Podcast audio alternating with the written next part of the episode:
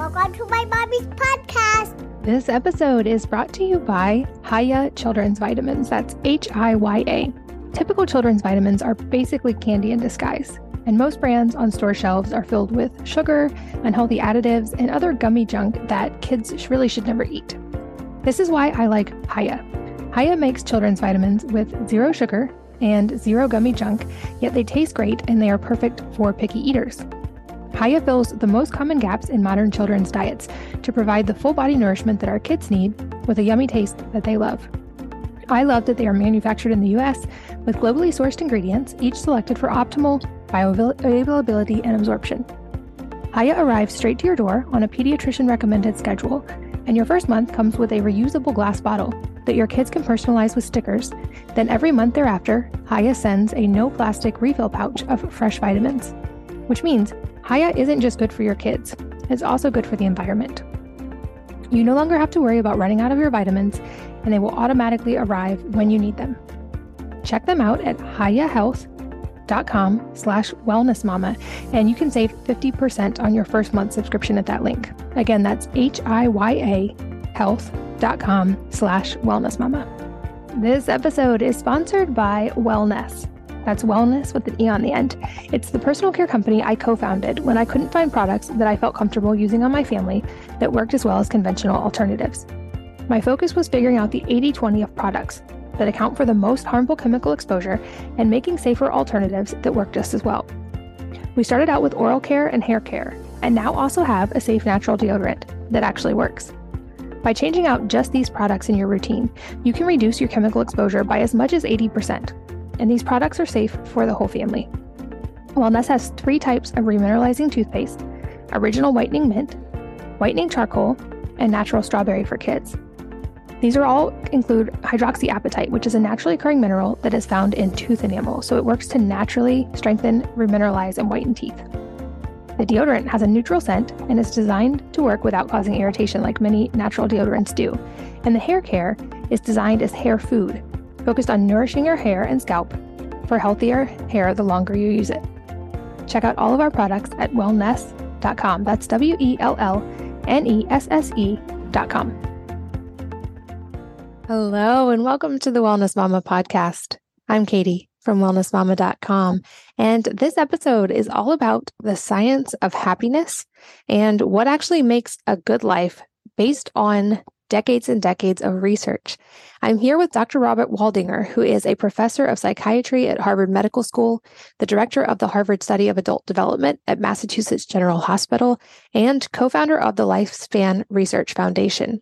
He is a practicing psychiatrist and psychoanalyst, and he directs a psychotherapy teaching program for Harvard psychiatry residents. He's also a Zen master who teaches meditation in New England and around the world, and considered one of the world's foremost experts on this topic. I mentioned the Harvard Adult Study or Harvard Study of Adult Development, which we talk about in depth today, but it's really fascinating because it looks at what actually correlates to health and happiness over the long term. They followed people since 1938 and are now following their children to really delve into this data. And I think some of the takeaways might surprise you.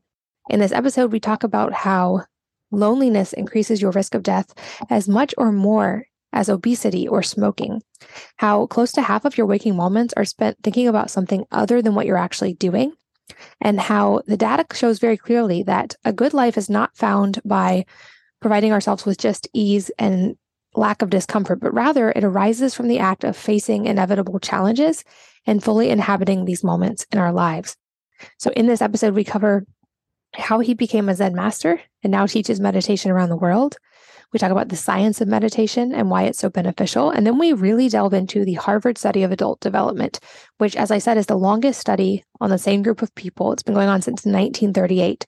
We talk about a lot of the key takeaways from this extremely long study, some of which might surprise you. We talk about the surprising key to happiness and why human connection and relationships might be the most important factor.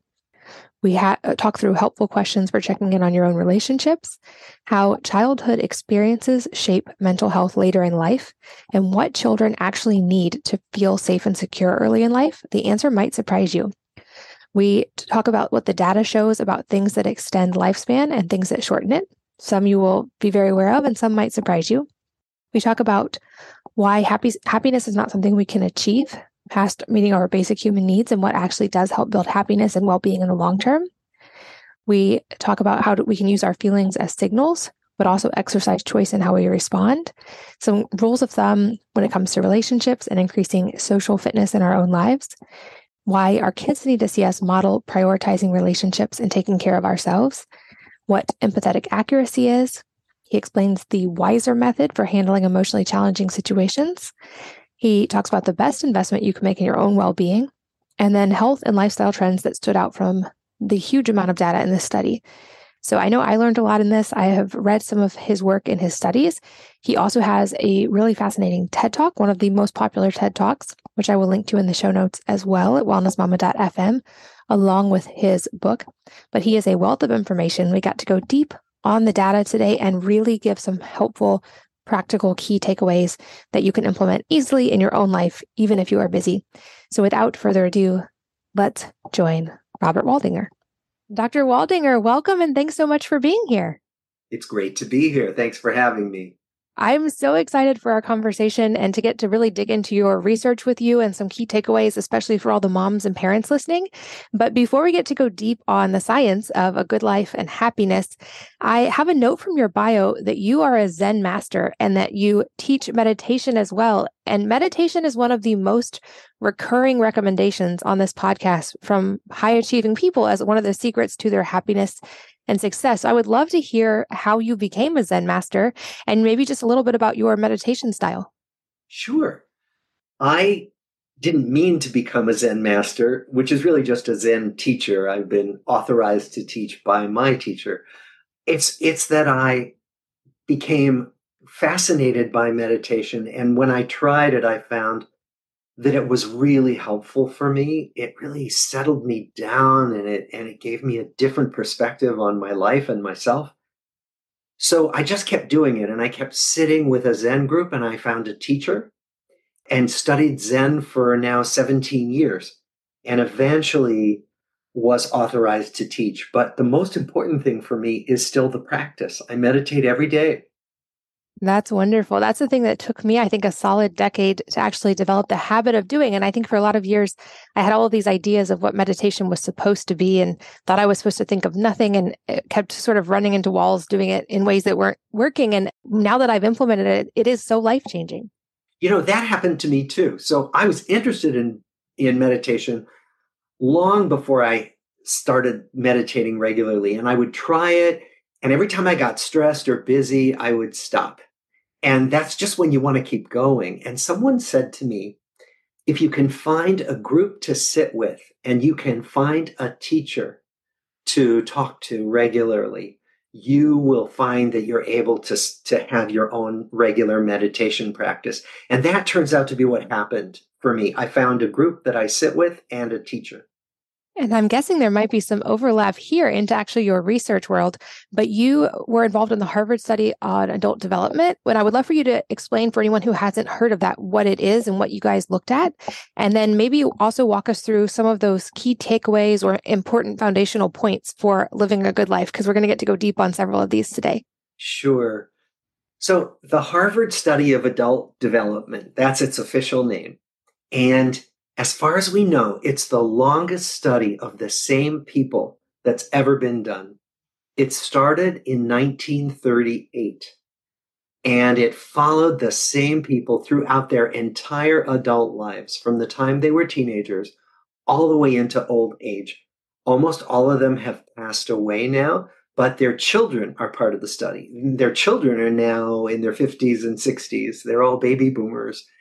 And so we've been studying these two generations of lives. And what's so unique and wonderful about it is that we study the same people over and over again. So we, we, we don't just take a snapshot the way most research does and say, well, what's happening right now with a group of people? We study them over and over again. I bet that was fascinating to have access to that kind of long term data like that. And it seems like happiness is one of those areas where perhaps we have a lot of misconceptions and even our intuition can maybe often be wrong about the things that will make us happy. Like I know I've learned the hard way in the past of thinking some kind of material thing was going to make me happy, or that if only I lost weight, then I was going to be happy. And it turns out those were not the case, at least for me. So, um, in looking at all of this data over the long term, what did you find actually is correlated with happiness in the long term? Well, and that's one of our key takeaways that you had asked about. That what we found was that it was our relationships that actually not only make us happier, but keep us healthier as we get older. So, what we found is that the people who had warmer connections with other people were the people who certainly were happier, but they also stayed healthier. They didn't develop the diseases of aging as soon, if they did at all. So, like type 2 diabetes and heart disease and arthritis, and they lived longer lives. And we didn't even believe that at first because how could your relationships actually get into your body and change your body physiology? How could that possibly work? But we've been studying that for the last 10 or more years now and really learning a lot about how relationships affect our physical health. That's so fascinating to me. And actually, this is where I first learned about this, I believe, was through this study and reading about it that lack of that human connection or not enough quality human connection or loneliness is actually one of the worst things for our physical health, right up there with smoking, even, which most people are now well aware is not great for your health. I'm curious, how did you guys figure out a metric for measuring connection and relationships? Because I think perhaps this is the thing, it maybe even in our own lives, it might be hard to really dial in if we have good connection and relationships. Are there metrics to look for that you guys looked at, or kind of what did you look at for that when you were analyzing? We've looked at it a bunch of different ways. So we got people's own reports of how they felt about the different relationships they have in their life. We got other people to talk about what they're like as a friend or a relative. Um, we had them fill out questionnaires. We gave them challenges to respond to. Um, so we did it a whole bunch of different ways. But one of the ways that people can check in on their own relationships is to ask themselves is this relationship nourishing to me? Is it energizing? Do my spirits lift? Do I feel better when I'm with this person, when I talk with this person? Is this relationship draining? And if it's draining, depleting, are there ways I could work on it to make it better? And it's certainly the case that all relationships have challenges. Like no relationship is always smooth. And that's to be expected. So the idea is figure out which relationships are really important to you and work through the hard times in those relationships to make them more nourishing, more energizing. And the other thing I find so unique about this study, because it was such a long term study, is that you guys were probably able to look at early childhood experiences and then correlate them to midlife and later on in life, and maybe any recurring effects that they had that people noticed, or even maybe ones that people didn't necessarily notice. Um, and as a parent, and most of the people listening are parents, this is so fascinating to me because I always ask these questions around you know all these lessons i learned as an adult how could i shorten that for my kids or improve that foundation for my kids. So I'd love to hear anything you guys found out about childhood experiences and how they correlate later in life, especially anything that we as parents could take away from that and then help our children by implementing earlier in life. Well, the most important thing we learn about childhood experience is that every child needs to feel securely connected with at least one adult, to feel like one adult is a safe haven, that that person will help you if you need help. That that person will be there reliably. One of the things we find is that childhoods that have a lot of instability in them, a lot of chaos in the family, a lot of coming and going of the most important people in a child's life, those are the most difficult childhoods for kids. That if kids have some measure of predictability and some measure of safety, with at least one adult, it goes a long way to building a solid, secure foundation. And that doesn't mean childhoods have to be perfect by any means. It doesn't mean parenting has to be perfect at all. It means being the good enough parent, the good enough family, the the stable enough family uh, for your children. Well, that's probably really encouraging. And I know it is to me and probably to a lot of the parents listening as well, of that we don't have to be perfect. But just like I tell my kids every day that I love you unconditionally. There's nothing you ever have to do to earn it, nor is there anything you can ever do that will diminish that. Um, but I would guess for single parents listening as well, it's good to know it's even just one really stable, trusting relationship is enough to offer that security, which is really exciting to hear. Yes, yes, that it, and it doesn't need to be any certain kind of family. It could be a stable, secure relationship with a grandmother or an uncle or even a teacher or a, a, clergy person, you know, just somebody. If it's a solid person who's with you and, and over time, that's what each child needs. And that's also helpful to hear as a parent that it's not about having that perfect childhood that's free from bumps or challenges. In fact, I would guess the opposite may actually be true. This is something I've thought through as a parent a lot is I know I can look back on my life and realize that some of my biggest joys and achievements in life have actually come from working through some of my toughest times. And we realize that in our own lives, yet we still, it's hard to see our children go through struggles. But it sounds like from the takeaways, this is something you guys identified as well is that a good life and a happy life doesn't come from necessarily by any means an easy life, but more from it sounds like the mindset and working through challenges. That's exactly right. And in fact, there's good research to show this that in fact we grow from challenges. So there's a difference between challenges that are too big, that overwhelm us, and challenges that are manageable. So if you think about it, the problem with trying to protect your child from everything is that then your child doesn't learn to manage on his or her own, doesn't learn to deal with the challenge of a difficult test or a, or a challenging relationship. But if your child has your support and your guidance about how to make it through, and then your child makes it through on their own, that's very empowering. So it's really finding the right balance, not uh, trying to protect your children from things that are overwhelming, but let them face the things that they can learn to handle. Any practical tips? I know that may not have been a part of the study, but that you would recommend for parents in actually achieving that? Like, for instance, I try to focus on with my kids calling out when they have a great effort at something rather than I, you know, I've heard don't tell your kids they're smart. Tell them, wow, you worked really hard on that. You must feel really proud of yourself and letting those things sort of come internally. And also when they go through hard things, not diminishing that or just saying, oh, it's okay, it's okay, but like giving them the tools to verbally and emotionally identify their emotions and then work through that while giving them that uh, validation. Like, I know that you can get through this. And also, I'm right here with you and we're going to get through this that's really important to give them the tools and also to show them that you are confident and even confident that if something doesn't work out, they'll pick themselves up and manage and go on. And, you know, that, that failure is also possible and that we can recover and even learn from times of failure. It's that message. And I think what you just said, that message that I love you no matter what. And I don't love you for what you achieve. I just love you because you're you. Uh, that that's really important. That that every child needs to feel lovable for who they are, not for how they perform, for example. I love that. Definitely a very helpful tool for parents. I'm glad we got to delve into that.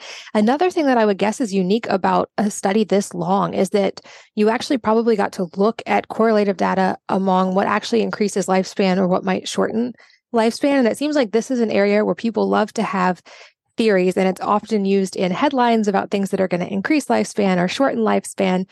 And so I'm really curious if there were any emerging patterns that really stood out to you when it comes to this, especially since you mentioned loneliness being so harmful. This has actually been my theory for a long time when it comes to blue zones, because everyone tries to look at blue zones and go, oh, it's because they eat a Mediterranean diet or because they eat fish or because they drink red wine. And at least from my non research backed overview of this, I'm like, the one thing they actually all have in common is a lot of human connection and spending a whole lot of time with people they love no matter what they're eating or what they're what type of wine they are or not drinking but i'm curious when it comes to actually ex- what correlates in the data with extended lifespan and or shortened lifespan well actually both of the things you mentioned correlate. So one is taking care of your health. That it turns out it's super important, you know, to eat well, to get regular exercise, not to use tobacco, not to be addicted to alcohol or drugs. Those are really important. But in addition, there's this human connection. And that gives me a chance to say a little bit about how we think it works because you know in these blue zones where you have like for example in a in a village some villages assign kids little friend groups and they're going to be your friend group for life from the time you're 5 and they're you know you see these 90 year olds still with their friend group in these villages and this sense that someone has your back how does that work so what we've learned from the research is that it seems to have something to do with stress and relieving stress. That if you think about it, isolation is stressful. So let's say you have a really upsetting day, something bad happens, or you have a really terrible encounter with somebody, and you can feel your body get revved up. You can feel your heart rate go up, and, and you can, you know, you just feel differently physically. And then if you go home at the end of the day and there's somebody you can talk to, either at home or someone you can call, who's a good listener, who will be there for you and, and understand you've been through a hard time, you can literally feel your body calm down as you talk to that person. And what we think happens is that good relationships are stress regulators, that they help our bodies come back to their natural equilibrium that that when we have a bad time or a challenging time, we our bodies move into what we call the fight or flight response. And that's fine for like running away from a bear or something, but then we want our bodies to come back to baseline. Well, what if you go home and there's nobody in your life you can talk to about stressful things? You don't have that person who can help you calm down.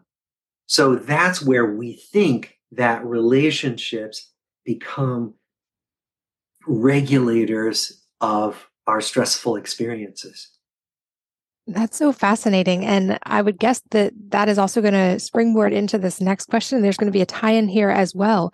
But I think often people have a story in their head about happiness being tied to something that we can achieve. And I know I, like I said, I had this story of, oh, if only I lost weight, then I would be happy. Or if only, you know, finances felt more stable, then I would be happy. And I know, at least in those instances for me, this was very much not the case. And that happiness was a much more internal process in my thinking and a lot of things like that. But I'm curious, is happiness something we can quote unquote achieve in such an achievement based society? Or is it something different and we're thinking about it the wrong way? Well, you're so right in what you discovered, which is that, you know, it's not material things once you have your basic needs met. So happiness does, you know, having food and shelter and access to health care, yes, of course. But that beyond that, happiness doesn't increase when we make more money. We know this from good research. So then what is it? Well, we can build a kind of safety net for ourselves of well being, usually in our connections with other people. So that even when you go through hard times, when your finances are unstable, you've got people who will watch your back, who will loan you their car when you need it, who will, whatever it might be, right? So you can build a kind of foundation of well being that we think of as a safety net. The other thing that's probably worth naming is that happiness is really a kind of momentary feeling. Like I'm happy sometimes of the day, like I'm happy right now talking to you, but sometimes of the day, I'm not so happy. I might feel blah or I might feel sad. And that happiness comes and goes. But that well being, that kind of sense of life is okay. And I'm living a life that means something to me. That kind of well being is something that's more stable. And so that's what we want to aim to build, not so much the momentary happiness that that is always going to come and go. That's a great point. And it makes me wonder how much of this is actually under our control and is something we can sort of cultivate in our thought patterns and in our habits. Um, because I look at especially my younger children and I work through trying to help them separate. Like they'll often make statements like, my sibling made me mad. So then I did this, or this made me happy. And I, I'm trying to help them learn to separate those things that are like temporary feelings that can come and go versus their choices of uh, certainly their actions, but also their choices of their inner state, which of course easier said than done. As adults, we struggle with emotional regulation at times too. But I am curious from the data, how much of this is under our control? And if we're if we are able to cultivate these things, what can we do to cultivate maybe better internal dialogue that correlates with that sense of well-being over time? Well, you're raising an interesting point, which is that feelings really aren't under our control much of the time. In other words, you feel what you feel. The real challenge is how do I respond to those feelings? So when your child says, you know, my sibling made me mad, okay, then you help kids learn, okay, anger comes up, being mad happens to all of us. Now the question is, how do you respond? How do you use that anger in ways that are helpful and not hurtful, right? And similarly, we can learn to use our feelings as signals, as useful signals, but then have more and more choice about how we use those signals, right? So I will often, like, I'll get angry at something my wife says, and then I'll realize, okay, this just isn't important. So I find ways to say, okay, what is it that's making me angry? And is this something I can let go? Is this something I should speak about? And if so, can I speak about it when I'm not angry anymore so that I don't inject a lot more anger into it than I need to? So there are a lot of ways, as you, as you know, and as you try to help your kids do, there are ways of, of using our feelings as very valid signals, but then getting better and better at let, letting our feelings be our guides and not our masters. I like that phrase, letting them be our guides, but not our masters. And a, a, common thread that I keep hearing from you throughout this interview is the importance of those relationships and social connection. I believe in your TED talk, which I'll link to, you use maybe the term social fitness, or I've read that in your work somewhere. Yeah. Uh, I'd love any tips you have for people in increasing that, especially after the last couple of years. I know statistically, people have been more isolated. The rates of loneliness are on the rise, along with rates of things like depression and anxiety. Are there any things that stood out to you from this study on how we can increase our social fitness and our connection with others, especially in a world that's changed so much in the last few years? Yes.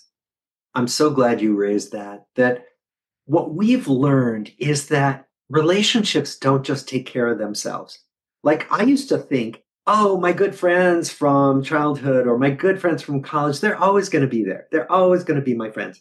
And what we find is that actually relationships need tending, they need care, uh, almost like our bodies need care. So, you know, if you think about it, you go to the gym or you go for a good, invigorating walk, you don't come home and say, I'm done now. I don't have to do anything else physically active the rest of my life because I'm all done, right? So, and, and what we're finding is that it's the same with relationships, that they need ongoing care. And so what I would love to convey to all of your audience is that we can make choices every day and every week about how we're gonna stay fit socially? In other words, how are we going to nurture those relationships? So that person who you love to be with, but you just don't find yourselves getting together very often, that's a person to reach out to and to be more active, to say, let's do something every week or, or at least every month. Or that person you've lost touch with and you really miss, right? Or that person you've had difficulty with. And so you've just kind of gotten estranged. Maybe you could reach out to that person again and just send out a little feeler saying, I'd love to reconnect. Um, that if we are active in those ways, often it, we, we build those connections and we build that safety net that we've been talking about now. That's such great encouragement. And especially speaking to any moms listening, I know from my experience that motherhood is a tough phase of life to do that because you are so in the trenches, hands on with your own kids. And I feel like in many ways, it also is perhaps the most important time in life to have that support and to have those relationships, hopefully with your partner, but also I found at least with other women and having a good support group like that. But I think something you said is very key, which is often we need to be the initiators because in busy times of life, if we just wait for someone else to reach out, it may never happen. So I encourage women often start a mom's night once a week, once a month, whenever it is, and make it a priority. Also, make a date night with your partner a priority, but build in on the schedule or they won't happen, especially when you have young kids. Absolutely. And it doesn't have to be a big deal. It could be going for a walk, you know, especially during the pandemic, you know, it could be low cost, but physically active and connecting where you, you have, you go for a walk with someone or a group of people who you don't get to catch up with enough and you get to catch up on your walk. And so there are all kinds of things you can do, as you say. And that, that I guess one rule of thumb that I've used now sometimes is if I'm wondering whether to reach out, if the thought occurs to me, I do it rather than wondering or saying, well, no, that person might not want to hear from me, or they're probably too busy, or they've got their own kids to worry about, whatever my story might be. That when, if the thought occurs to me, I get myself over the hump and I reach out and say, hey, let's connect. I love that. I know two things that have been helpful for me personally in, in the motherhood phase of life is one, realizing I combed through a lot of data and had some childhood, early childhood experts on. I think a lot of moms struggle with feeling like we're supposed to be 100% present for our kids all the time in order for them to be happy and healthy. And it turns out the data says they really only need 10 to 20 minutes of our like our completely focused, undistracted attention per day doing something they want to do without our phones, but it's not hours and hours and hours. They need probably what you guys found just to feel that connection and that safety and that security. But that doesn't mean we need to be on the floor with them playing Legos eight hours a day. So that helped me alleviate some of this feeling of responsibility of being only with my kids. And then to your point, and being the initiator in these relationships, I actually started setting reminders on my phone for the relationships that were important in my life um, to reach out and just text and ask how they were doing and just connect, which sounded a little robotic at first, but I found in the busyness of life, often it would be days and days of just being a mom. And I would realize I hadn't talked to anyone else besides my kids in days. And setting those little reminders, while it seemed like adding it to my to do list, actually really helped me as well because I was getting adult connection too. Exactly. Exactly. That's such a good pointer to, to do that. It's a little bit mechanical, but it works and so to remind yourself and to then get yourself to do it is so key. And I think that most of us um, have to overcome some inner barriers to doing this kind of thing because many of us are a little shy about it. And so it's useful to notice that when you do reach out, nine times out of 10 or more, people are going to be so happy that you did you're going to get positive feeling back. And that's really important to notice because it'll reward you for reaching out and being active. That's a great point. And at least the data I've seen, I feel like I'm glad we're really delving into this for a bunch of the women listening who are moms because often kids are getting more varied social connection through school, through activities, and then through their parents. And through work, many women do get social connection, but especially for stay at home moms, it's often hard. And so you really do have to prioritize it.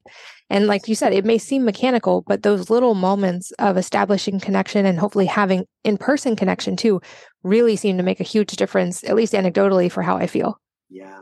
You know, the other thing to your earlier point about not needing to spend every moment on the floor intently playing Legos, that kids also need us to model taking care of ourselves and our own relationships and having our own lives and and of course we don't you don't do that with a six month old you know when they need you they need you. But you know with an eight year old with a 10 year old they need to see that mom or dad also has their own friends and their own interests and that that's really good and that you will want your child to do that as well as they grow up. So we model the things that we want our children to learn to do in their own lives yeah, so important. I've noticed that is our kids do listen to some of what we say, but if you really want them to pay attention, they're going to pay attention to what we do. And whether it's we want them to be interested in art, the best thing we can do is sit down at the table and draw and see if they want to join us. Or if we love music. Eh, being involved with music is more likely to encourage them to want to do that than just telling them they ought to do music, things like that. So I love that you brought that up. This episode is brought to you by Hiya Children's Vitamins. That's H I Y A. Typical children's vitamins are basically candy in disguise, and most brands on store shelves are filled with sugar, unhealthy additives, and other gummy junk that kids really should never eat. This is why I like Hiya. Hiya makes children's vitamins with zero sugar and zero gummy junk, yet they taste great and they are perfect for picky eaters. Hiya fills the most common gaps in modern children's diets to provide the full body nourishment that our kids need with a yummy taste that they love. I love that they are manufactured in the US with globally sourced ingredients, each selected for optimal bioavailability and absorption. Hiya arrives straight to your door on a pediatrician recommended schedule, and your first month comes with a reusable glass bottle that your kids can personalize with stickers. Then every month thereafter, Hiya sends a no plastic refill pouch of fresh vitamins which means Hiya isn't just good for your kids, it's also good for the environment. You no longer have to worry about running out of your vitamins, and they will automatically arrive when you need them. Check them out at hiyahealth.com slash wellnessmama, and you can save 50% on your first month subscription at that link. Again, that's H-I-Y-A health.com slash wellnessmama. This episode is sponsored by Wellnesse. That's wellness with an E on the end. It's the personal care company I co founded when I couldn't find products that I felt comfortable using on my family that worked as well as conventional alternatives. My focus was figuring out the 80 20 of products that account for the most harmful chemical exposure and making safer alternatives that work just as well. We started out with oral care and hair care, and now also have a safe natural deodorant that actually works. By changing out just these products in your routine, you can reduce your chemical exposure by as much as 80% and these products are safe for the whole family. Wellnesse has three types of remineralizing toothpaste original whitening mint, whitening charcoal, and natural strawberry for kids. These are all include hydroxyapatite, which is a naturally occurring mineral that is found in tooth enamel, so it works to naturally strengthen, remineralize, and whiten teeth. The deodorant has a neutral scent and is designed to work without causing irritation like many natural deodorants do. And the hair care is designed as hair food, focused on nourishing your hair and scalp for healthier hair the longer you use it. Check out all of our products at wellnesse.com. That's W E L L N E S S E.com.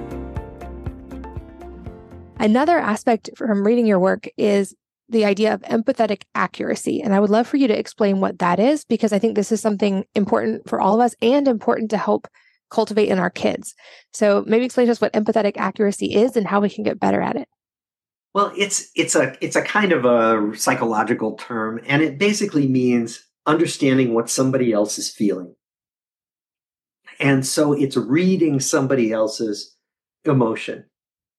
So if if someone's upset, really paying attention and knowing that and and maybe if it's appropriate to to name it, to say, you know, you're seeming upset. What's going on? And, you know, obviously we try to do it with our children, with everybody we love, with our partners. And, you know, one of the things we found in our research is that it isn't always possible to to know what someone else is feeling like if you start to frown you might be feeling sad you might be feeling angry you might be feeling anxious and i might not know from your facial expression what you're feeling but what we found is that I don't have to get the answer right. Just my trying to understand will help you feel like I care, right?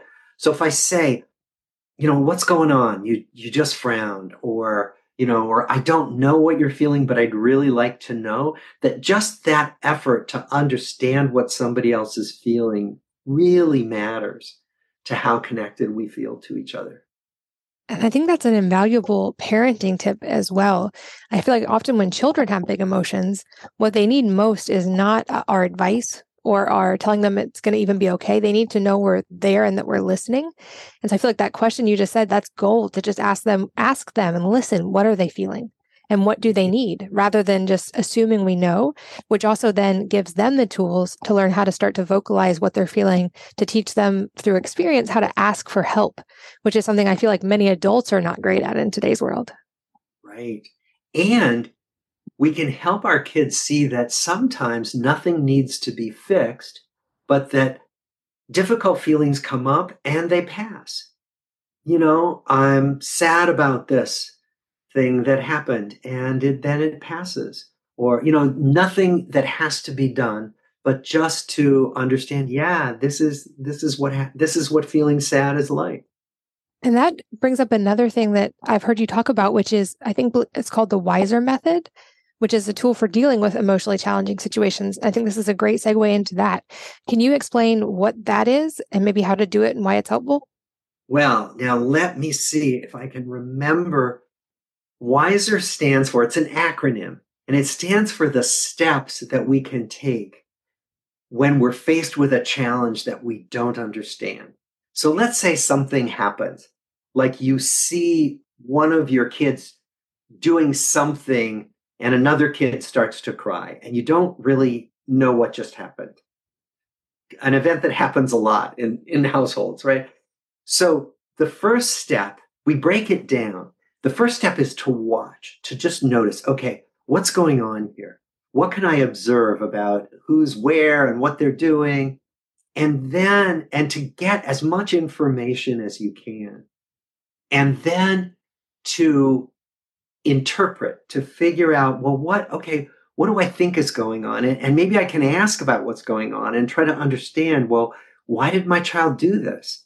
Um, why is my other child crying? To get all the, as much information as we can. And then to think about, well, how could I respond as a parent? So I could get really angry. I could, you know, I could do all, there are all kinds of things I could do and and so lay out the possible responses and this often takes a few moments and then we select a response that's the s so we watch we interpret then we select a response like what response would be most skillful would it be to get really angry would it be to stay calm and give someone a timeout, any any possible all kinds of possibilities. And then once we select our response to engage, to do what we said we were going to do with our kids. And then the R is for reflect, to look back and say, well, how did that work? Did that was that a good way to handle this with my kids? So it's basically a way to kind of slow down a challenging moment and say, okay, I'm going to stop. I'm going to look. I'm going to pay attention. I'm going to see what possible, what the possibilities are for what happened, how to respond. I'm going to choose a response and then I'm going to see how it works. So it's a, it's a, it's a kind of way of being as skillful as we can about dealing with challenges and challenges are coming at us all the time. You know, our partner says something that upsets us. You know, uh, somebody does something on the street that seems offensive. There are all kinds of things that happen every day. It's helpful to have such a clear tool and an acronym to remember it by. And I think to your earlier point about modeling as well, this is probably one of the best things we can do for our kids because certainly we can talk to them about, about emotional regulation and we can talk to them about happiness and about going through challenges. But if they see us model this and they see us taking the deep breath instead of just reacting immediately and they see us asking the questions they're such sponges. They're going to learn that process at an earlier age. I've noticed this with my older kids and my even my youngest now. I've seen her when a sibling is upset sometimes having them take a deep breath with her and then asking them like well what are you feeling and if they have a story about someone else did something she's like well is that true or what else could be true and just some of the questions i ask i start to see them do and i realize that modeling is so important and while taking a deep breath and going through this method is certainly helpful for us. It also probably is an invaluable thing for our children to see us do. It's so great because otherwise it's so easy to jump to conclusions and act on impulse, you know, when we're faced with a challenge. And so to model that, uh, to teach kids a skill, boy, what a help it is in life if you can do that. And that leads to another question I was so excited to ask you, which is from all of this data and all of these years of studying this same group of people, what would you say is the starting point? If someone wants to take the first step toward more of that well being and toward living a good life, even though knowing happiness might come and go, what are some of those either first step or first steps that you would point people toward? I would say to take stock of your connections with other people.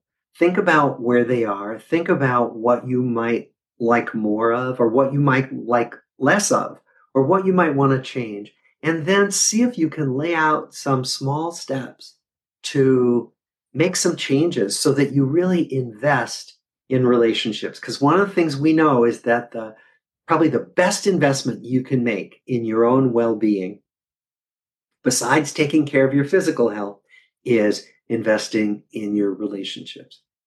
Yeah, and the data seems very clear about that. In this study, I know that it may not have been as much of something you looked at, but I am curious if there were any dietary or lifestyle patterns that did stand out that seemed to correlate with longevity or just health outcomes in general, since you had such a wide amount of data from such a long period of time?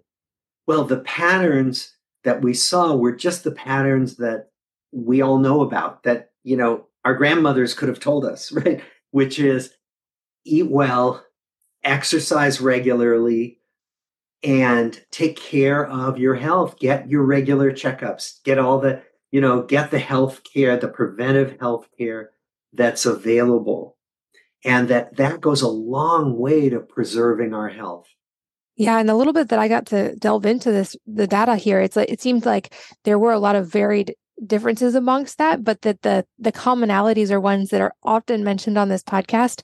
I feel like it's easy to want to get caught up in the cool new supplements or biohacks or things that are the shiny objects, but the consensus among almost every expert I've had on this podcast is that it comes down to certainly as you've pointed out relationships and connection being a huge one as we talked about more important than smoking or obesity even and also stress and sleep, both of those also seem to be influenced by the quality of our relationships. But I feel like often those are the hardest ones to dial in. And we have people, you know, de- debating over how much B vitamins we should take or how much meat we should should or should not eat. When if we have those foundational pieces in place of stress and sleep and relationships, it seems like those have positive ripples into all of these other, perhaps less important, smaller areas of health.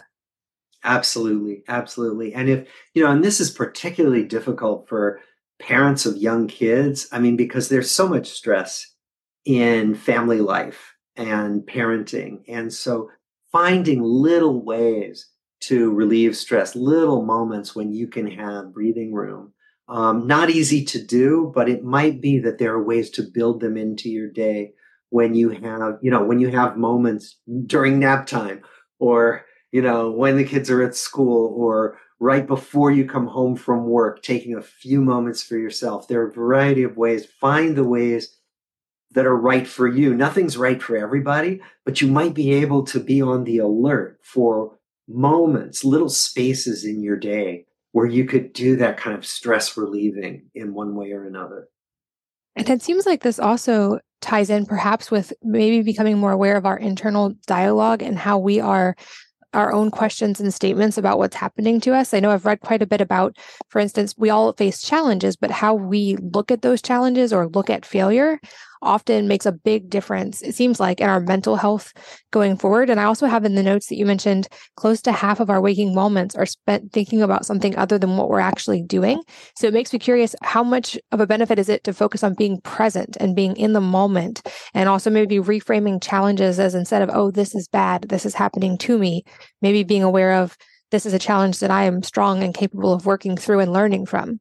But are there any mindset components that you saw really stand out from this?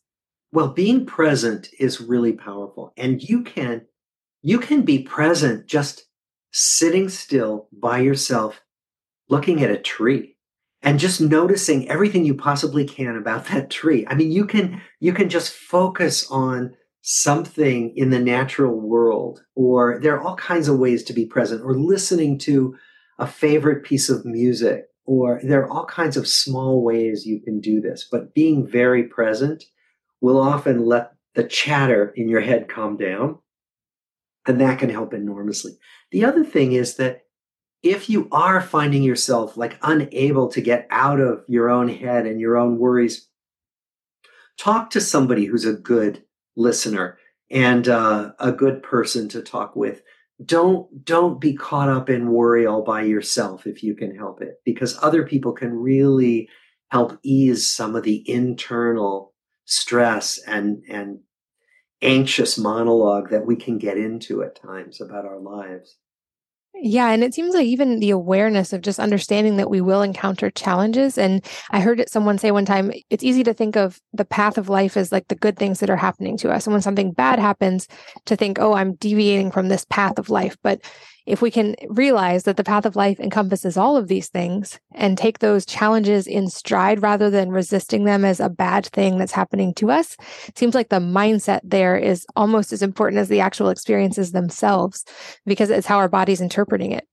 Absolutely. Actually, one of my meditation teachers said something that I love. He talked about life as as like an an ocean with waves you know, and that that the waves, you know, we're always challenges are always coming our way. You know, waves are always coming through our lives of challenge. And he said, you can't stop the waves, but you can learn how to surf.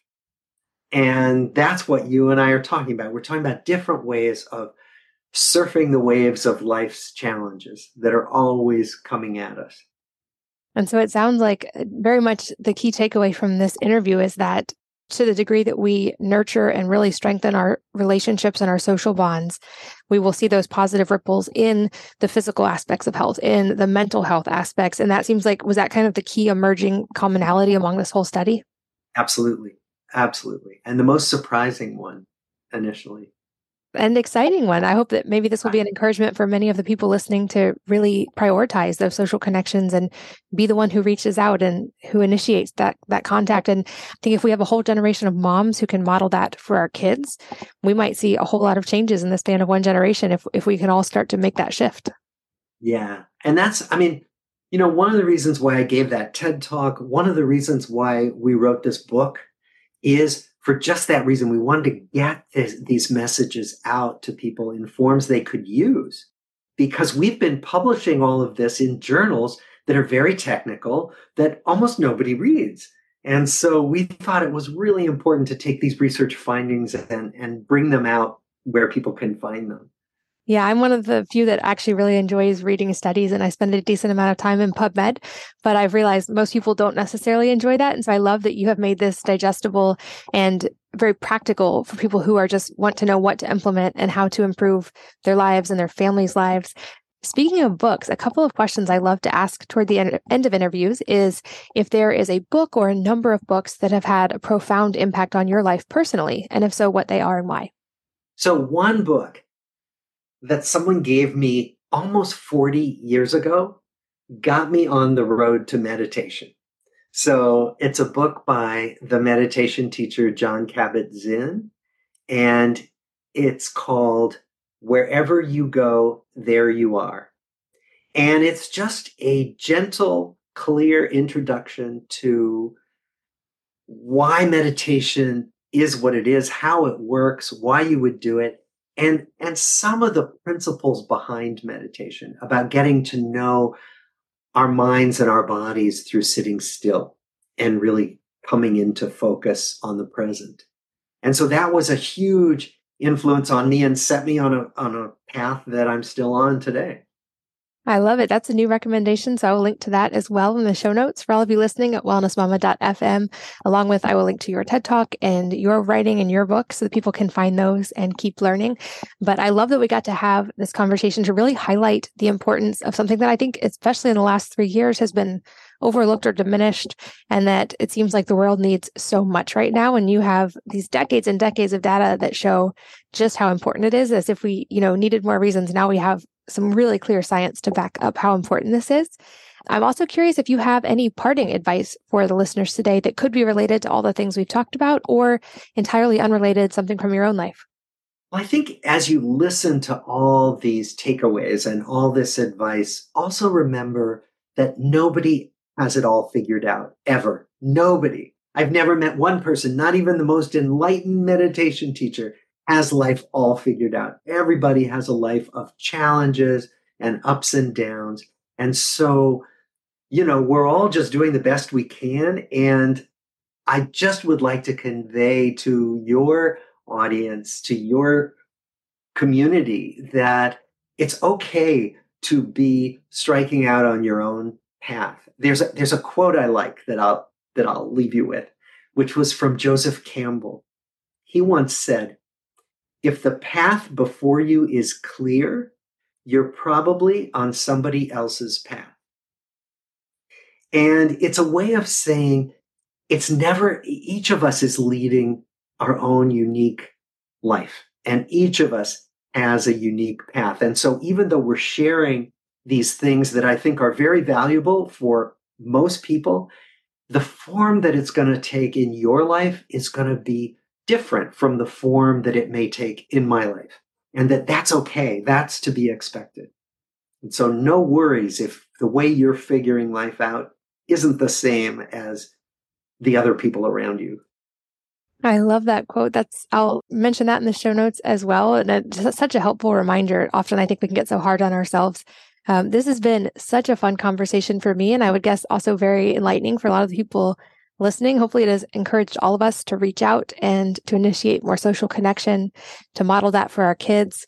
And you gave us some really practical tools to remember ways to do this and methods, as well as I loved getting to delve into the data with you on why this is so important. Thank you so much for your work in this and for sharing your time today. This has been incredible. Thank you for being here. I really enjoyed it. Thank you for letting me come and talk to you about these things that I care deeply about. I really appreciate it. And thanks as always to all of you for listening and sharing your most valuable resources, your time, your energy, and your attention with us today. We're both so grateful that you did. And I hope that you will join me again on the next episode of the Wellness Mama podcast. If you're enjoying these interviews, would you please take two minutes to leave a rating or review on iTunes for me? Doing this helps more people to find the podcast, which means even more moms and families can benefit from the information. I really appreciate your time, and thanks as always for listening.